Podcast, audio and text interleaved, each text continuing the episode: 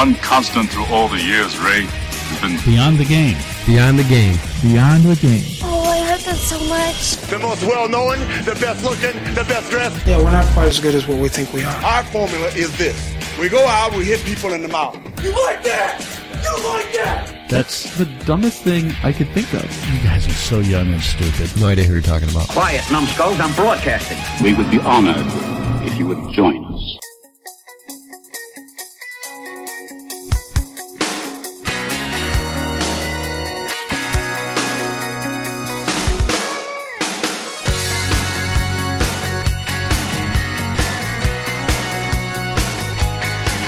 Welcome to Beyond the Game.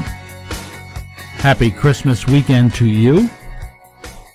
I'm Rick Benson, and I'm joined by our producer, Zach Barletta.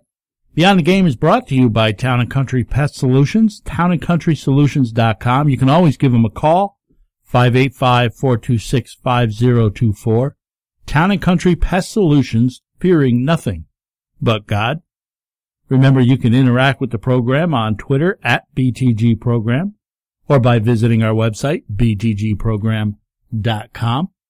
We have a best of show for you this weekend. Next week, we're going to play some of our favorite segments, our favorite interviews over the last, uh, I don't know, year or so. Although one of these interviews we go way back into the archives for.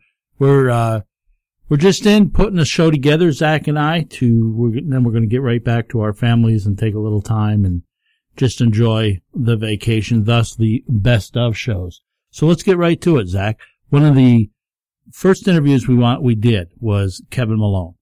Kevin has been on a number of missions trips that I've been on. Uh, a guy I've gotten to know, really enjoy. He was the used to be the general, general manager of the Dodgers.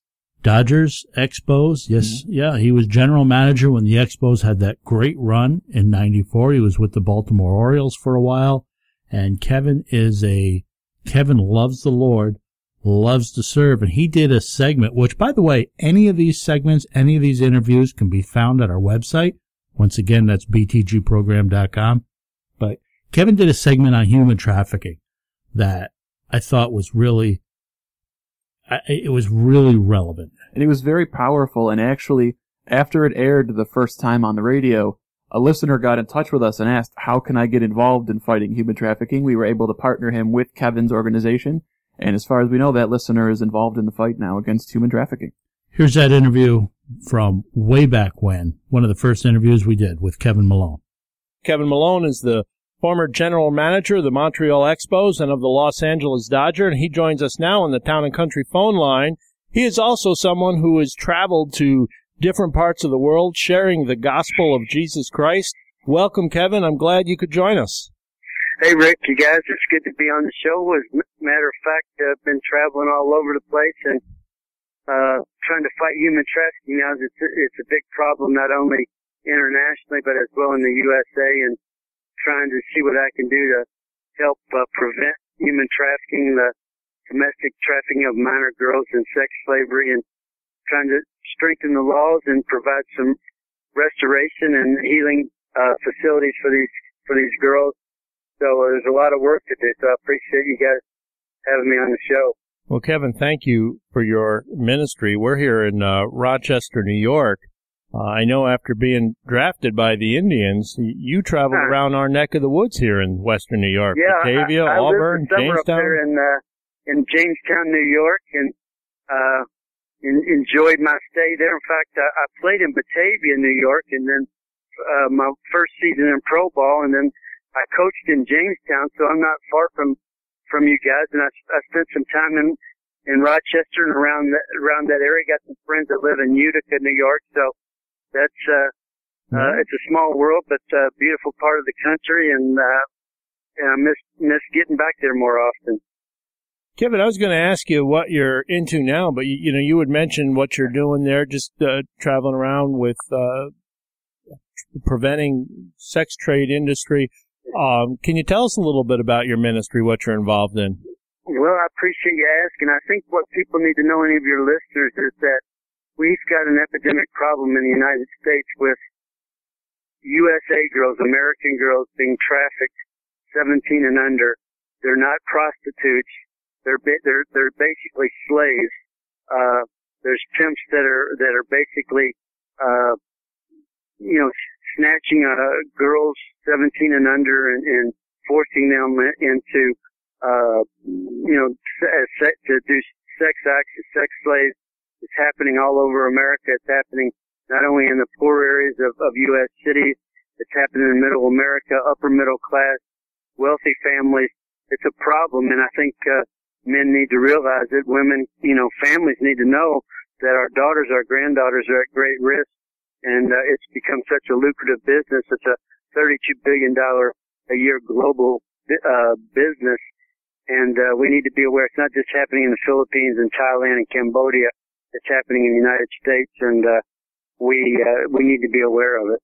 Yeah, you mentioned those foreign countries, and we think when we hear of this, we think of them uh, being taken, but you're, it's happening here in the United States. Is there is there hot pockets of that? Are there areas that are more Well, it's concerning? Interesting. I think it's sometimes it's a great question. Sometimes it's sector-related. Uh, you know, the truck stops around America become uh, a big problem, and they come call some of these girls uh, lot lizards, uh, which is disgusting in, in and of itself to be classified that way. But, you know, truck stops, there, there's some issues there. So people that are going through truck stops, be aware of young girls that are possibly being trafficked in those areas. You know, the, some of the oil oil fields, uh, uh, North Dakota, uh, you know, these places spring up and there's, you know, thirty, forty thousand men living in a community and they're, they're doing uh, the, the oil business.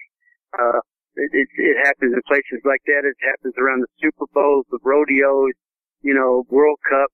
So major events where there's a lot of men that come together, um, this is occurring. But, you know, it's in big cities. It's in small cities. It's in, you know, South, the Midwest, the Northeast, the West. It's all over America. And, you know, it, it, it's happening in suburbia that, uh, you know, that, you know, there could possibly be, you know, young girls being, uh, trafficked, uh, you know, right down the street or maybe even next door. So, uh, it, it's just, it, awareness needs to be, uh, to be, you know, thought about and, and, and looked out for.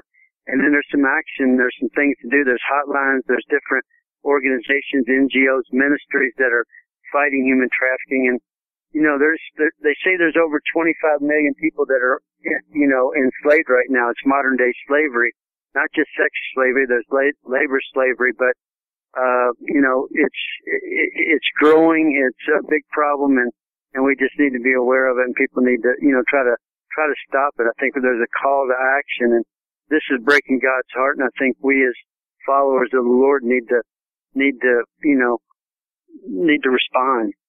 Uh, you know, it's terrifying. Uh, I have a college age daughter. My co-hosts have, uh, young, young girls. Uh, we talked last week. We were talking about Stuart Scott and Uh, the ESPY Awards and, you know, the love he showed for his daughter. Uh, what can we do, Kevin? What can the common person do to help? I mean, obviously prayer sticks out, but apart from that, how can one get involved? That's a great question. That's another great question. You guys have good questions. I think what we can do is I think you can find out who locally, if it's a ministry, if it's an N G O, if there's organizations that are, are fighting human trafficking, find out who's doing what in your local communities. Uh, you know, there's a lot of websites now that people can go on, uh, and, and, and find out who's doing what. Uh, there's, a, there's some awareness groups out there. Uh, uh, there's, there's just, there's a lot of collaborative, uh, task forces being put together. Local law enforcement usually, uh, you know, they're doing their job and they're, they're involved in fighting it. But, uh, you know, I, I think with, it just depends on the particular area as to what's going on and, and how you can get involved. But there is opportunities for people, if it's donating their time, to call maybe congressmen, politicians, to maybe change some laws to make it uh, much more severe on, on these on these Johns, on these rapists. Uh, that could be one thing. Uh, grassroots efforts, getting maybe if you're at a church, getting your church uh, involved. There are services that are needed to be provided for these. These girls that are coming out of what they call the game, uh, you know, there's, there, there's just a lot of needs for these young girls. Uh, so there's preventative measures, there's, uh, restoration measures, there's, there's a lot that can be done. And, and that's a great question, as I said, because everyone has the ability to, to help and make a difference. It's just a matter of being willing and open to do something. And yeah, this is a great evil. It's unconscionable. It's hard to think about, but it is happening uh, in, in in our neighborhoods. And and if if someone uh, is interested in, in making a difference, uh, they can find out who locally is, is doing things and get involved with them and uh, and, and help out and, and really step forward and make a difference. We're joined by Kevin Malone. Kevin, praise the Lord for uh, your involvement. Are you able to talk uh, specifically about what it is? You're going into other countries uh, and traveling well, all I'm, about. I'm, I'm getting involved in some other countries. I've been in Thailand, I've been in Costa Rica, but my focus is really on the United States because of what's happening here. You know, I'm involved in Los Angeles in a, in a collaborative initiative to bring together law enforcement, politicians, churches, N G Os, ministries, to work together, to collaborate, to find out what are the gaps in the services. You know, we need facilities, places, Uh, short-term, like, rescue assessment centers where girls can go once that, uh, you know, they're rescued. And then they're, you know, they can go and start to get immediate help and treatment. And then long-term facilities where, where these girls can go to recover. And, you know, it's a, it's a three or four year healing process with a lot of uh, counseling and a lot of medical and needs that, that, that, that need to be, uh, that they need to receive. Uh, so I'm involved with the ministry in, in, in California called Faces. It's freeing American children from exploitation and sexual slavery. I'm involved with the ministry in Tampa Bay area called the Florida Dream Center, and we are uh, involved in fighting human trafficking. And again, the Bedrock Creek uh, uh initiative I mentioned earlier is Care eighteen L A, and we're doing collaborative, taking collaborative measures to get people united so that we can accomplish more as a, you know, work fighting this together than as an individual or or just one just organization. So uh spending a lot of time with it, uh, uh traveling around the United States, uh working through different ministries and and, and the, the Los Angeles Dream Center, Florida Dream Center, as I mentioned. And there's some churches involved in this, and there's, you know, to try to fight this. So uh if someone's looking to get involved and make a difference, but I would just, again, you know, as a warning to all fathers, grandfathers, uncles, brothers, this is It's, this is happening, uh, you know, right next door or in your neighborhood. And please don't wait till it hits, you know, too close to home before you're aware of what's going on, and get the word out that uh, it's something that we need to, to take seriously because it's happening. You can tell we went way back in the archives. That audio way back then, it was different. I don't know. Of course, we were at a different station yeah, then. I did not produce that. You did so not you know. produce that. But it sounds like I hadn't even reached puberty yet. That's how long ago it was. And maybe had a head cold. I had like little little kid voice. That was our interview with Kevin Malone. You're listening to Beyond the Game. We'll be back right after the break.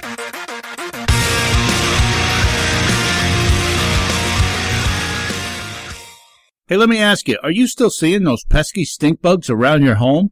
Though the weather has been a little milder than normal, if you're still seeing them, it may mean that they found a home with you.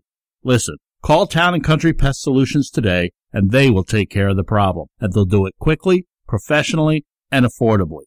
Seeing too many spiders around the house? Call Town and Country. Other creepy, crawly things move in out of the weather? Call Town and Country. Larger noises coming from the attic, walls, or basement? Call Town and Country Pest Solutions today at four two six, five oh two four. That's four two six, five oh two four. And when an emergency rodent or animal control situation finds you, Town and Country is ready to handle whatever pest problem you may have. Remember, Town and Country fears nothing but God.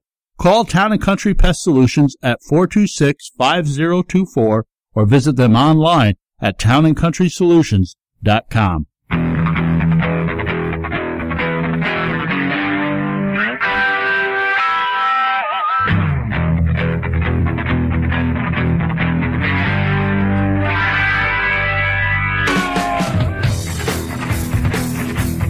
Welcome back to Beyond the Game, brought to you by Town and Country Pest Solutions.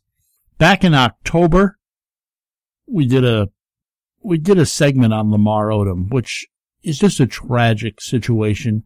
Uh, many of you, I'm sure, remember. We'll talk a little bit about it in the segment, but Lamar was so caught up in being part of the Lakers, and reports are from a number of people that, who knew him, was that that started the downward cycle for Lamar. When he was no longer part of the Lakers, when he no longer had that identity.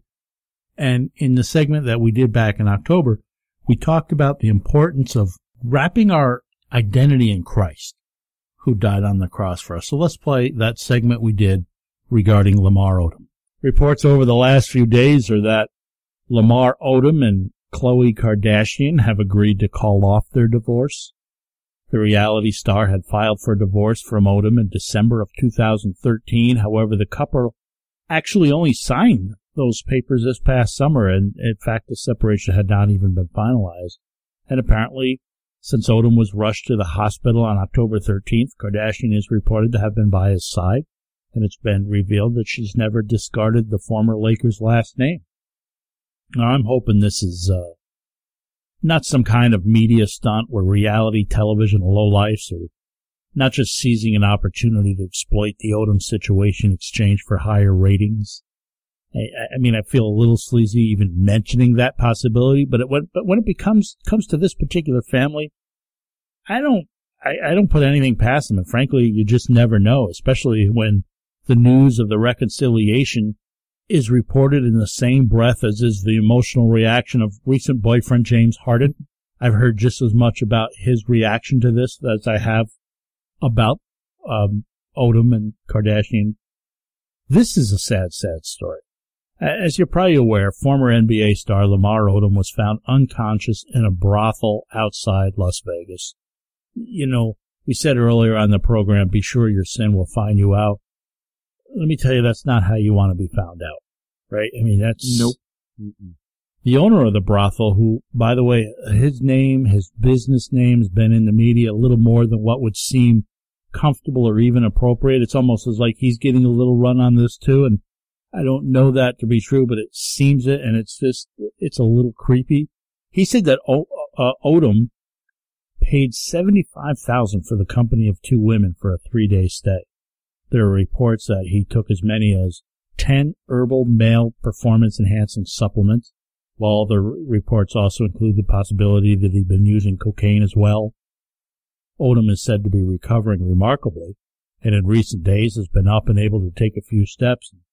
Obviously, I hope the best for Lamar Odom. I hope the people he chooses to surround himself with are people who sincerely care for his well-being and will support him through what will be a certainly a long recovery and a rehab.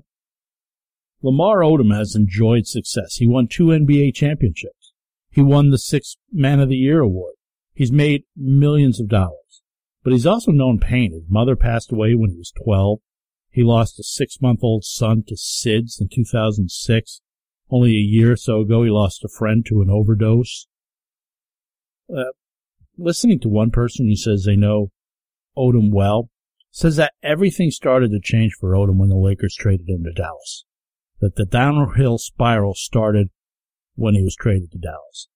That That's not to in, intended to indict at the Lakers in any way. Obviously, they have a franchise to run, and trades are made all the time in professional sports, but Lamar Odom is said to have loved being an L A Laker. He loved playing with Kobe. He loved the L A lifestyle, all the attention and credibility that comes with being a member of the Lakers. The blame, the problem, it is suggested, is that Lamar's, Lamar Odom's identity was wrapped up in being an L A Laker.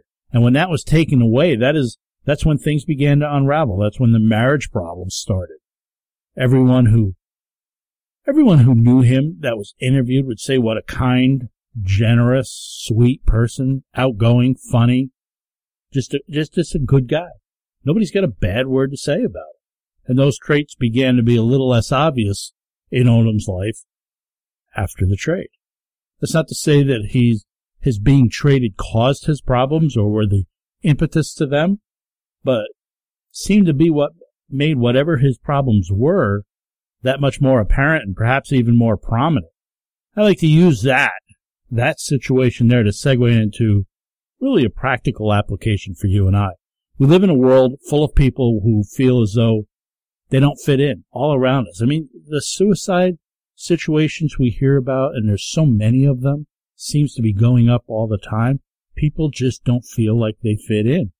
Many people are searching for a sense of belonging to someone or something. They want uh, they want something with which to identify, and uh, unfortunately, too many of them gain their identity from anything from fashion trends, acceptance by peers, even being included by those who engage in drugs or giving of them sexual, sexually, whatever it takes to be included or accepted by a group of people. Everybody wants to be accepted, and when they, they don't feel their own self-identity is enough, they go looking for satisfaction elsewhere. Satan, of course, knows this, and he lays traps of temptation before us. Even many Christians gain their identity more from their family backgrounds, their jobs, their relationships, rather than than from who they are in Christ. Today we see many who identify more with, with an image of who they would like to be as opposed to who they are in Christ. An example I can think of would be, you know, think of Christian hipsters. And I'm not picking on every Christian hipster, but many of these folks are, it's more important to be identified with that image of cool, whatever, uh, than it is to be identified in Christ as really nothing more than a sinner saved by grace. The Apostle Paul emphasized this point at, that we're in Christ throughout his epistles. Uh, I won't read the tra- chapter, of course, but you can go read Ephesians chapter one for yourself as just one example. Lamar Odom may have uh, may have seen too much pain and, and too many troubles in his life. Perhaps for him, being part of the L A Lakers and their championship status allowed him to identify as something more than deep down he really felt he was. And without that association, he didn't have enough value in his own eyes. And for believers, sometimes we feel that we are less than what God says we are, but in Christ we are significant, and in Christ we are sufficient. When Christ died on the cross, he paid the penalty for our sin. He died there to put out, put to death our, our old self. He died to, to enable us to receive his life. As we surrender to him, he gives us his life in exchange for ours. He becomes our life. We live by his life. He is in us and we are in him, and now we live this, this new life. We are a new creature. His righteousness is made ours. When God looks at us, he sees us in Christ. As we enter into a relationship with Jesus, we speak as he spoke. We act as he acted. As we diminish, he increases. As we let go of our understanding, our faith grows. As his trust is proven again and again. As we acknowledge our weakness, he is shown powerful, and that power, his power, is magnified in us. The goal of the enemy, the goal of the devil, is to steal the identity of believers. Ephesians six, ten, eleven says, "Finally, be strong in the Lord, and in the strength of his might. Put on the whole armor of God, that you may be able to stand against the schemes of the devil." I, I know at times even the strongest of us, the best of us, we have moments of doubt. We have moments of weakness when we just I don't, p- perhaps feel frightened and insecure. The temptation is there to run to sex, to drugs, to alcohol, to maybe it's success in sports or any number of things to bring satisfaction, comfort, a sense of belonging. But Jesus Christ stands there waiting for us to run to him, to remember that he thought us worthy and loved each of us so much to give his life on the cross so that we would one day be with him for the rest of eternity. That's the true source of comfort and peace, to be identified with Christ. As we head towards the break, let me leave you with one more verse. This is Philippians four seven. It says, "And the peace of God, which surpasses all understanding, will guard your hearts and your minds in Christ Jesus." I feel for Lamar Odom, but there's so many more people like him that they don't know where to turn. They don't know what to place their identity in. They're not comfortable with who or what they are, so they turn to any number of things. Drugs, sex, for, for satisfaction and comfort, when that comfort is found in Jesus Christ. That's a segment we did regarding Lamar Odom back from October. This is a best of show where we're playing some of our favorite interviews, some of our favorite segments, and there was a rather humorous account where Darren ran into some guy at a convenience store. Remember, that guy just hated us. Yeah, and me in particular. Yeah, he, he seemed to remember you, though. Here's that segment we did. This is from back in September of this year. We all think we're hot stuff here at Benson and those guys. We are. In fact, we take credit for a lot of good things that happen to other people as a result from coming into contact with our show, but apparently we're not the cat's pajamas. We're not, we're not the all, bee's knees, all that in a bag of chips. We're, we're not those things. Apparently we're pretty awful because, Darren, you ran into somebody in, in a, cons- a convenience store of yeah. all places. Well, you ran into this very successful individual He might be listening, so be careful. I, I, I'm, I'm working the other day in one of my stores, and, and the guy, one of the employees I built a friendship with, he listens to the show. He has it playing on Saturday morning, so thanks, thanks for your support. He does it in the store because he has to work. So we always talk sports. And we're talking sports. He's asking about the show, and, and, and a guy that's checking out. Think like, to paint a picture, think like biker dude meets meets construction worker with a, with a little bit of a homeless vibe, right? Not not the best looking character, right? So a C E O type, perhaps. Totally, totally. Yeah, yeah. You know, buttoned up all day. So he he, he very politely interrupts. He's like, "Oh, you guys like sports? I like sports." And then I I I actually kind of feel bad for my initial judgment of him and, and his looks. I'm like, "Oh, this is a nice guy." Because you're you're on the radio? I was like, yeah, you know, I'm on a show called Benson and Those Guys. Man, his face immediately turned just so red. I thought it was just going to explode, right? And he just goes off on me on how bad. Well, at first he goes, "It was that Jesus blank show?" And I'm like, yeah, I think you got the right show, bud. There's not too many of those out there. And, man, he lost it. I've never seen anyone use so many four-letter words, mostly the F-bomb, in such a short amount of time. Like, I have never been cursed out that bad in my life. He knew Zach by name. Like, that Zach guy is so boring. He sucks. He's terrible. And I'm like, man, he's really laying it on Zach. How does he even know Zach's name, first of all? Right? That was nothing compared to the stuff that I that he said about you and I that I can't even say on the radio. Like, he has, basically to sum it up, he has more talent in his in his in his nether regions, his, specifically his left nether region, than you, Benson, have in your entire body. My rants are not funny, and I should kill myself. Like, and I also do some other things. He he told uh, he told me that we could do something to him that I'm one hundred percent sure none of us want to do. Like, he went off. I have never seen anything like this, and the entire time I'm just laughing because this is hands down the coolest thing that's ever happened to me. Because, yes, my mom and my wife and your wife and Zach's mom and wife, they, yeah, you guys are great. You're doing awesome. But, man, to hear somebody hate us like this, that's that's real. That is legitimate criticism, and it was awesome, and I loved it, and I feel like we've arrived. My takeaway from this story is at least this guy listens pretty regularly. He knows all of our names. Exactly right. He knew who, who you were, and he didn't know our names, but he knew our, our roles on the show, so he's mm-hmm. obviously familiar, and he might be accurate. He probably does have more talent. Then I, I'm not, that doesn't bother me at all. We're taking an opportunity to do something that is, I think, fairly unique. There's not a lot of faith-based sports programs out there. And we're taking this opportunity to, uh, to glorify God through sports. And I think it's kind of cool. And I think that's the thing that you said in your story. He immediately jumped out on the fact that it was that Jesus show. And I just want to use this verse, John fifteen eighteen. If the world hates you, you know that it has hated me before it hated you. And in verse nineteen says, if you were of the world, the world would love you as its own.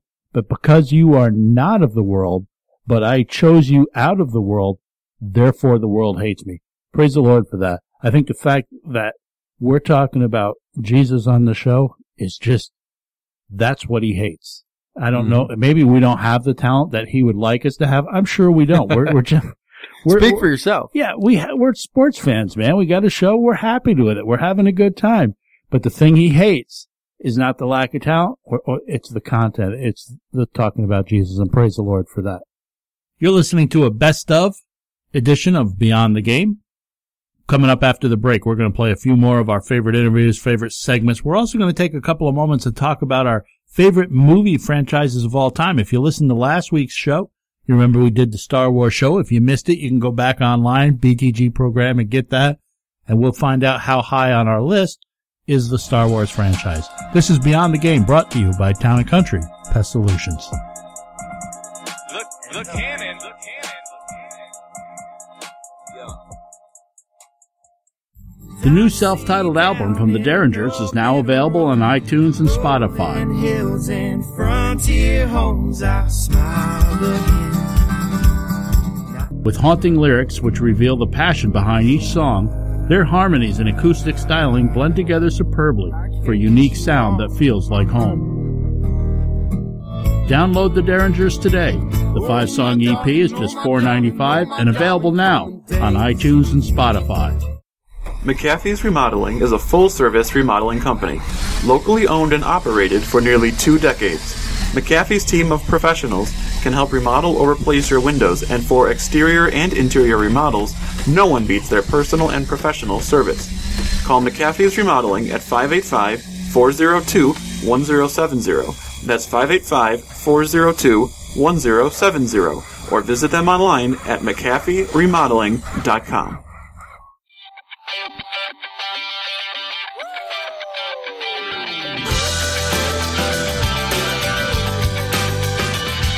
Welcome back to Beyond the Game. The show's brought to you by Town and Country Pest Solutions. You can find them online, town and country solutions dot com. So Zach posted not too long ago, he gave a list of his favorite franchise movies of all time, mm-hmm. which obviously sparked a conversation because at the top of your list was the Lord of the Rings slash the Hobbit films. Which I lumped together because they're in the same world, but The Hobbit really could be cut off that. Yeah, see, that, that that is the problem in doing a top five movie franchises of all times. It's like picking a favorite song or mm-hmm. picking an all-time favorite movie. Well, that's tough. You might have your favorite um contemporary song. You might have your favorite oldie song. You might have your favorite comedy movie, favorite action movie. It's mm-hmm. hard to lump them together. So as we're going back and forth, Indiana Jones immediately jumps to the top of my list. I knew it would. But, you know, how do you explain away Temple of Doom? You know, that's going to uh-huh. be one of the greater franchises of all time for me. But there is Temple of Doom, and it kind of takes away. So I'll just explain it away that Raiders of the Lost Ark was so stinking good that it makes up for that. And Last Crusade, Last Crusade, excuse me, oh, was, yeah. was very, very good. The, the Crystal Skull, I could take it or leave it. Wasn't great. Wasn't as bad as Temple of Doom, but what is? So Indiana Jones would jump up there. Star Wars would jump up there. The one that's in theaters now is yeah. so great. In fact, we just got done seeing it a second time. Yeah, okay. On IMAX in three D because oh, yeah. it's we're basically good. Fangirls about it, but. So here's the other problem I have. I'd love to put James Bond, but there's there's a ton of them, and you'd have to explain away the Roger Moore years. If I could take just Daniel Craig and Sean Connery, well, then I could say that's one of my... I'm going to give you Indiana Jones. I'm going to give you Star Wars. Lord of the Rings is, is in my group, but I don't want The Hobbit in there. That's I fair. don't want The Hobbit movies, that's just the Lord of the Rings movie. And then the Die Hard franchises. Oh, yeah. Die Hards are... Yippee-ki-yay. Yeah, you know, not always something you'd watch with your children, but, no. um, you know, listen, a lot of stuff gets blown up, and what guy doesn't okay, like that? I've had this discussion with somebody recently. Is Die Hard a Christmas oh, absolutely. movie or not? It's a Christmas it's movie. It's a Christmas absolutely. movie? Absolutely. Okay. Yeah, it's not Christmas until you see somebody fall off Nakatomi yeah. Towers or whatever it's called. I had the Die Hard as an honorable mention. I couldn't get them into my top five. And I, so far, we're similar. Lord of the Rings, number one. Harry Potter, number two. Star Wars was number three for me. Yeah, Harry Potter's are pretty good, too. And there's so many of them, and they're all good. Yeah. There's yeah. not a single bad one. There's... This is this is what makes this task you've started so difficult. Because how do you narrow it down? Godzilla. All those Godzilla movies. Oh, my goodness. You know, how do you leave that out? Um... There's just there's so many. The, the Pink Jaws Panther, films? the Pink the Jaws, the Pink Panthers, terrific films. Cloudy with a Chance of Meatballs. Oh my gosh, those are good. The Dirty Harry films. Oh, those are so good. Yeah. Uh, how do you how do you narrow the it lethal down? Weapons. Zach, you just got us going on a on one of those endless loops yeah. here that is is impossible. But I'm going to say Indiana Jones, Star Wars, James Bond, take away Roger Moore years, mm. uh, Lord of the Rings, and Die Hard would probably be my top five franchises. Those are all, all great. My top five is rounded out by the Jurassic Park films, even with Jurassic Park three, which was awful, and the Dark Knight trilogy. We're, we're going to be on this forever. We better get back. We're doing a best of show. Okay. We've got a couple more of our favorite interviews, favorite um, segments that we've done. Because basically we're only in the studio for a little while here to put this show together so we can get back to our families as we're taking this Christmas break. We hope you've had a great Christmas. One of the topics that raged in sports not too long ago was the topic of whether or not publicly funded universities should feature team chaplains who have access to the players. So we talked with Mark Porpiglia about the, about the subject. Mark is not only the team chaplain for the Buffalo Sabres and the Rochester Americans, but he works with Nazareth College and R I T, and we asked him about this issue of giving team chaplains access to the players, and here's what he had to say in this interview from September. Joining us once again is Mark Porpiglia. Mark is with Hockey Ministries International. He serves as the team chaplain to the Buffalo Sabres, the Rochester Americans, as well as both R I T and Nazareth College. Mark, welcome back to the program. Glad to have you with us. Absolutely. Thanks for having me. Mark, we've been talking about the Freedom from Religion Foundation. They've sent letters to at least fifteen universities asking them to abolish the chaplaincy positions amongst at least their football teams. Being a chaplain who serves two different schools, are you surprised by that request? And did you ever wonder in the back of your mind if or when such an attack would come? You know what? Actually, I'm not surprised, uh, just because sort of the spirit of the age and uh, where our country is heading, the direction that we're going. I'm surprised at why they want it uh, removed, because I think their their concerns are actually ill-founded. But the fact that they want it removed, and that, that will probably continue, uh, that actually doesn't surprise me. The basis for the complaint is basically the chaplains are given a unique access to the team, which allows them an opportunity to try to convert non-Christians. Now, it would seem to me that most of your time would be spent working with those who already believe. I mean, of course, you're going to have some opportunity to evangelize, but do you have many non-Christians take part in your chapel services? Uh, yeah, certainly it's uh, it's heavier on those who believe, but uh, quite frankly, I have everybody. I have people who are definitely believers. I have people who are not believers. I have people who are just, uh, you know, another guy in, in the chapel is their ride. So they're sitting in just to waste time. I have guys who are just curious. I have guys who don't know what they are. I have guys who are bored and guys who are seeking. I've got uh, really all across the board. But no, there, I mean, it, it, it's funny. I wish, I wish this group could hang out with me for a little bit and see how sort of irrelevant I am to the program. I mean, I really just sit off in a corner and just wait. You know, the guys know I'm there. And if they want to show up, they show up. But there's, uh, this, this sort of aggressive evangelism uh that they're also scared of, uh that doesn't happen. The Spirit of God works undercover, so to speak. I mean, he doesn't need the uh the flash or the attention, and you never know what he's doing. But from from a strictly, like, tangible point of view, I'm so irrelevant to these teams. It's just funny that they think, like, I I got some sort of power over these players. I got I got nothing. I stand in a corner and hope somebody shows up. Um uh, They're all nice. They're all, everybody's very, you know, hey, Mark, how's it going? Hey, Mark, good to see you. You know, as they walk by me, you know, I'm to wherever they're going.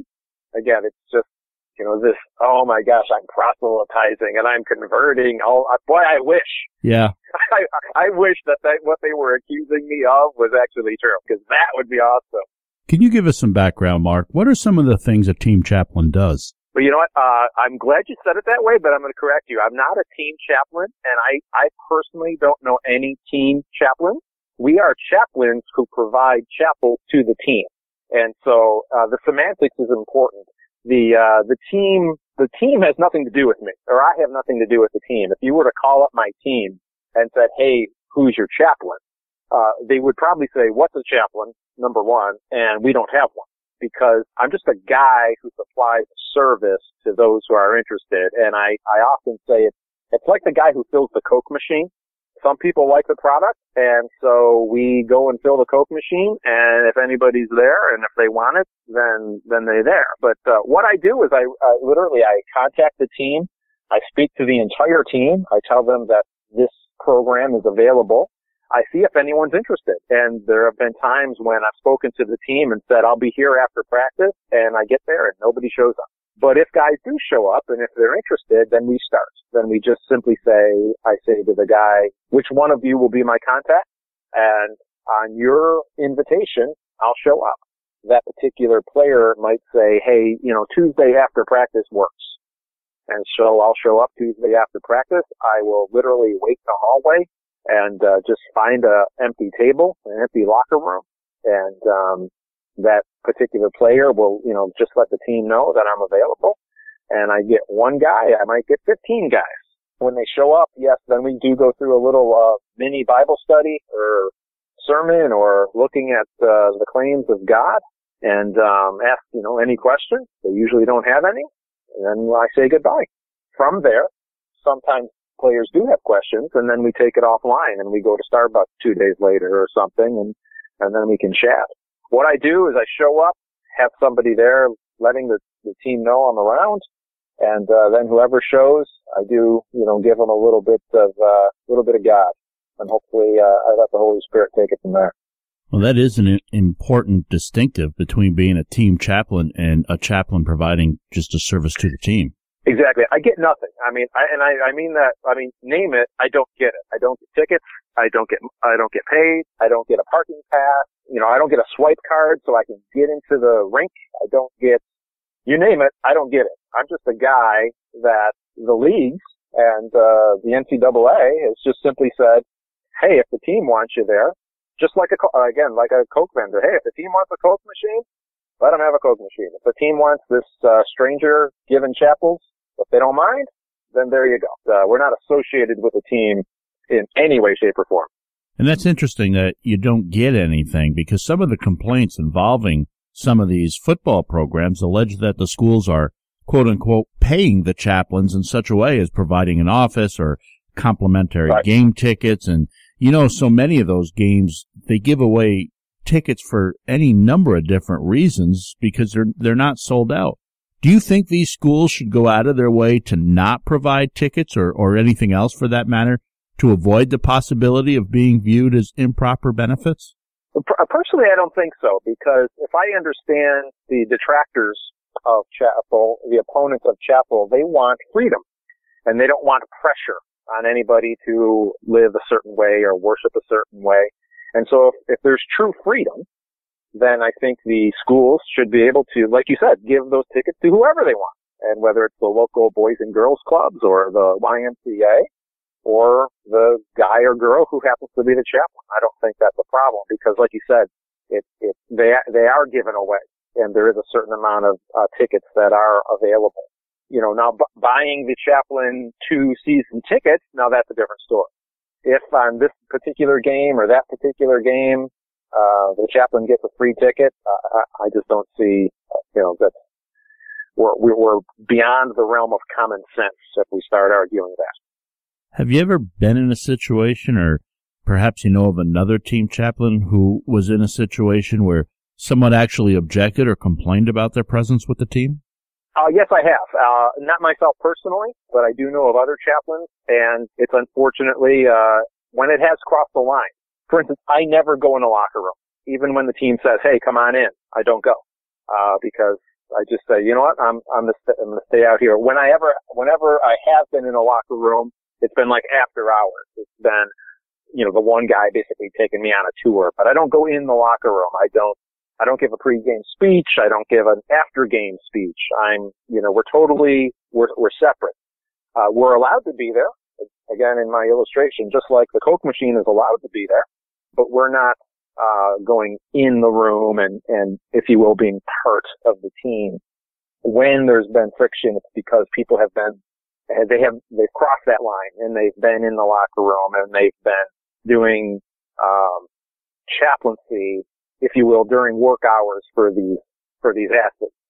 And um I think that the, the chaplaincy should be, um you know, when they're not at work. So like I said, I always do it after a practice. They're done, and they can go anywhere. And so the fact that we're in the rink, the building itself, is just a convenience, but it has nothing to do with the matters of the team. If a team's roster had a number of players who were part of another faith, do you think most schools would be willing to bring in a faith leader of, of that faith, or, or would they simply cut off access to everybody and force players to find support and worship opportunities on their own? I think they would do the latter. I think they would just cancel it. I wish they would do the former. I have, I'll say, I'm not afraid of competition, so to speak. Uh, yes, if there's somebody from a different faith that uh, would, would prefer a, a different chaplain, I think that's great because, especially at the elite level, these teams, uh, the players are provided with so much, you know, tutors and nutritionists and dietitians and strength and conditioning coaches and, uh, you know, different things. If a player wants to uh, utilize the nutritionist, well, then there's the availability, but they don't have to. So I would prefer that they would bring in multiple guys of different faiths, but I think the reality is they would just punt and say, you know, you're all gone and figure it out on your own. Yeah. I want to ask you another question. This has absolutely nothing to do with the topic we've been discussing, but Zach and I have been talking a lot about uh, the N H L deciding to put sponsorship ads on jerseys. Uh, strictly as a hockey fan, Mark, and, and someone who's been around the game for a great deal, do you like that idea of ads on jerseys to increase revenue? Uh, personally, I don't. I uh, I think it just looks doesn't look good. Uh, I mean, I would even go back many years ago uh, to the to the blank dasher boards just to have the white boards, but now they're filled with, with ads and sometimes ads on the ice. And so I, I would imagine that the N H L probably will go that route as the European teams have done. I'm not a fan of it. It doesn't bother me, but I do think that uh, if the N H L could, in a sense, have a different level, a different standard, and um, probably I don't think they need to do that. Uh, I think that'd be better. Mark, I want to thank you for coming on. Your perspective on this is great. You gave us a lot of good insight, um, good things to think about. With the new season coming up soon, is there anything we can keep in prayer for you? You know what? I would just say uh, for favor, as I uh, I think of Daniel had uh, with the Palace Guard, you know, especially in light of the subject that we're talking about. Maybe some of the people will be a little skittish to just have me around, uh, you know, not not wanting to rock the boat or not wanting to cause attention or something. So I would just I would just pray for, for favor, whatever that means. If it's with the whole team, if it's with a few guys, if we meet at the rink, if we meet off-site, uh, none of that really matters. Those are just details. But uh, it would be great if there were a need, a personal need for uh, players or coaches or staff in these teams to just say, you know what, in, in spite of all this, uh, this is important, and uh, I need I need this. So that's what I would pray for. That's Mark Porpiglia. He's with Hockey Ministries International. And Mark, thanks again for coming on with us. Thanks for having me. Another issue that comes up from time to time, seemingly more and more, is the issue of homosexual athletes in professional sports. The most prominent was of Michael Sam, I would think. And we talked about Michael Sam and the fact that he's not in the N F L. I believe it's because he's not a good enough football player. And I'll explain my point here in this segment, but as, if he was, he'd be on a roster. Mm-hmm. Now, he seemed to think it was because he was a homosexual that he's not in there, and we use that occasion to talk about personal accountability. You can go back to when Michael Sam first started making some news.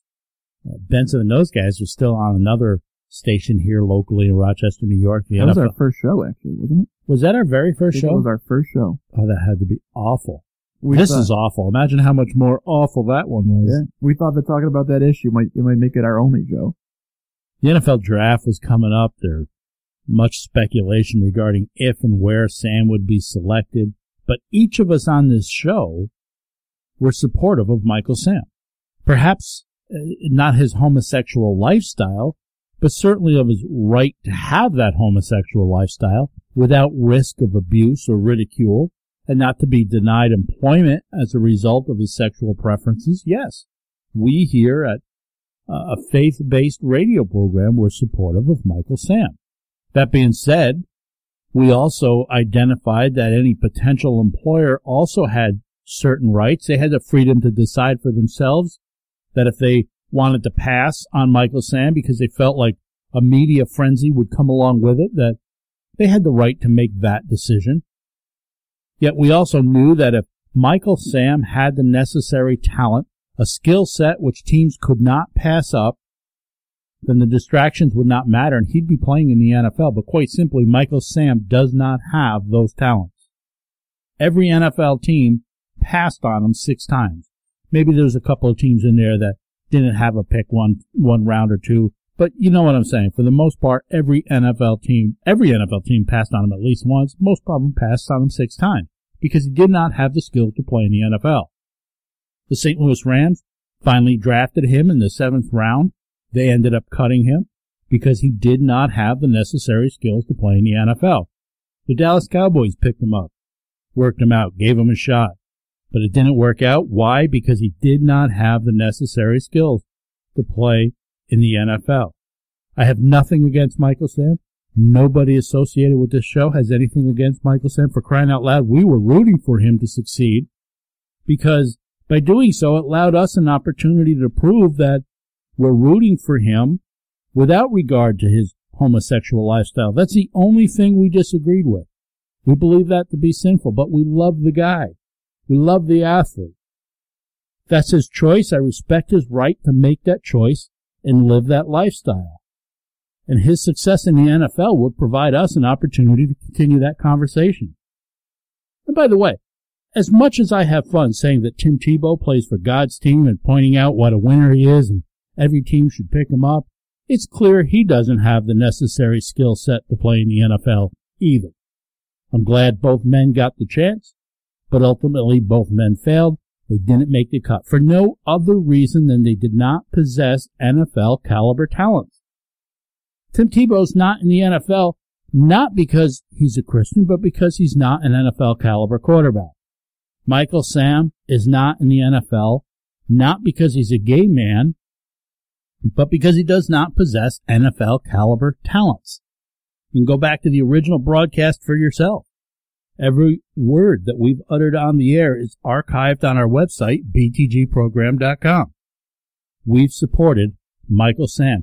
Even, I didn't say a thing when he quit the C F L and walked out on a Montreal team that gave him yet another opportunity to play football professionally. Sam saying at the time that he was suffering from mental health issues. But, but I cannot support Michael Sam, who up until now has handled the pressure and media focus that comes with being the only openly gay player drafted by an N F L team. I cannot support the man going on the Dan Patrick show and suggesting the ridiculous notion that he might still be playing professionally today if he hadn't announced his sexual orientation prior to the twenty fourteen N F L draft. Sam said, I probably, it probably would have been better for me if I didn't come out. I would be on a roster. That wouldn't make him any better at playing football. He also added, we came out a little too early for my taste. I wanted to come out right after I made an N F L roster. And I'm not sure what I think about that. To me, that that seems a little bit deceitful. Maybe that's a harsh word, so let's say there's, there's less than full disclosure. I think, don't you think an employer should have that knowledge? If you're about to come out, as soon as you get on the roster and you're going to make an announcement of that, that's going to draw some attention. That's going to draw a, a media circus. Yeah. I think an, an employer has a right to know that. But if you want to disagree, I, I can see that side a bit as well, too. And I won't argue it. It's not really the point. My point is, had Michael Sam waited to announce to the world that he was gay, he simply would be a seventh-round draft pick who didn't make it, who's now a free agent, and that is gay. He wouldn't be on an N F L roster. Nothing would change. All that would be different is he'd be a guy that tried out, didn't make it, and came out as a gay player. Listen, here's the thing. Don't force other people to carry your baggage. You do it. And before you get all irate and offended, I'm not referring to his homosexuality as baggage. I'm referring to his inability to face the facts as baggage. Don't blame somebody else. Don't blame circumstances. Face the truth. You didn't make the team. That's it. And what bothers me the most about this is Michael Sam wanted to be known as a football player. He didn't want his sexuality to be an issue. Please stop making it an issue. Thank you. Bro, you say that you were surprised. Michael Sam says he was surprised that so many people in the media knew he was gay before his official coming out announcement in February of twenty fourteen. But he admits to Dan Patrick it really wasn't supposed to be public. It was supposed to be just the team, as I did at the University of Missouri. My man, what did you expect? How many? Didn't he look up Oprah to get a reality show? Like, how can you say you didn't want it to be public when you were trying to get a show about it? It just, the comments that he's been making recently seem kind of counter to what we've thought all along. How, how many players are on a football team? Man, I can tell you, if you tell three people a secret, you could be sure half the world will know it before long. So why are you surprised by that? Sam also told Patrick that he's currently pursuing a master's degree and studying sports broadcasting back at the University of Missouri, should a future career on the gridiron not pan out. Listen, I get it. You're still fairly young. You keep working out. Maybe you keep improving. Maybe. Maybe you can still make it. But I wouldn't count on it. The reality is that the skills are not there. With each year that passes, it becomes more difficult and more unlikely that a team's going to take that chance. And when whatever happened up there in Canada, when you quit on a group of guys because of mental health issues, I wouldn't be expecting a call anytime soon, so keep studying.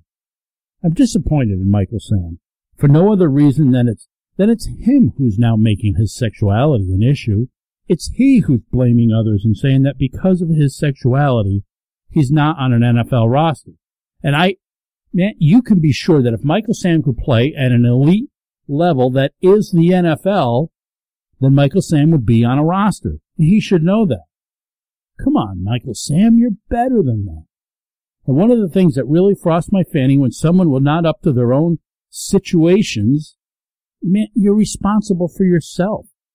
Expecting someone else to carry your baggage for you is insulting. The Bible speaks to personal responsibility in Ezekiel, chapter eighteen, verse twenty. The soul who sins shall die. The son shall not suffer for the iniquity of the father, nor the father suffer for the iniquity of the son. The righteousness of the righteous shall be upon himself, and the wickedness of the wicked shall be upon himself. The point's also made in the New Testament with the law of sowing and reaping. Galatians chapter six, verses seven and eight. Do not be deceived. God is not mocked. For what so, for whatever one sows, that will he also reap. For the one who sows to his own flesh will from the flesh reap corruption, but the one who sows to the Spirit will from the Spirit reap eternal life. Yet people try to avoid their personal responsibility, most often by shifting blame to people or circumstances around them. You can think of Adam in the garden who tried to blame Eve. Pilate tried to wash his hands of the responsibility of the crucifixion of Christ. Matthew twenty-seven twenty-four, he says, I'm an innocent. I'm innocent of this man's blood. Basically saying, it's your responsibility is what he was telling the people. But ultimately, you are responsible for your own deal.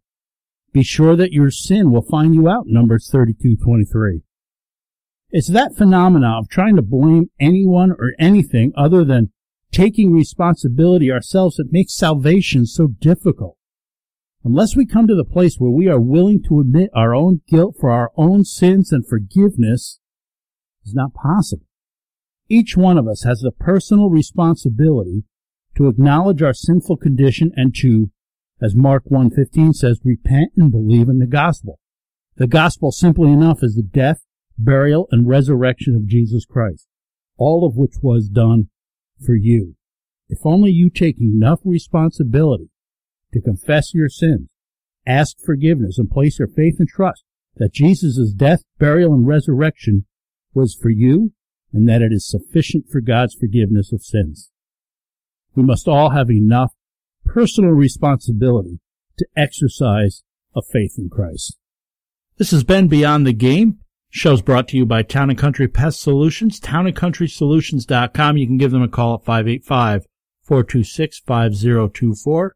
This has been a best of edition of Beyond the Game. We have another best of for you next week as we play some of our favorite interviews and segments, taking a little less time in the studio, a little more time with our families. We hope you're enjoying your holidays. Merry Christmas. Happy New Year. This is Beyond the Game.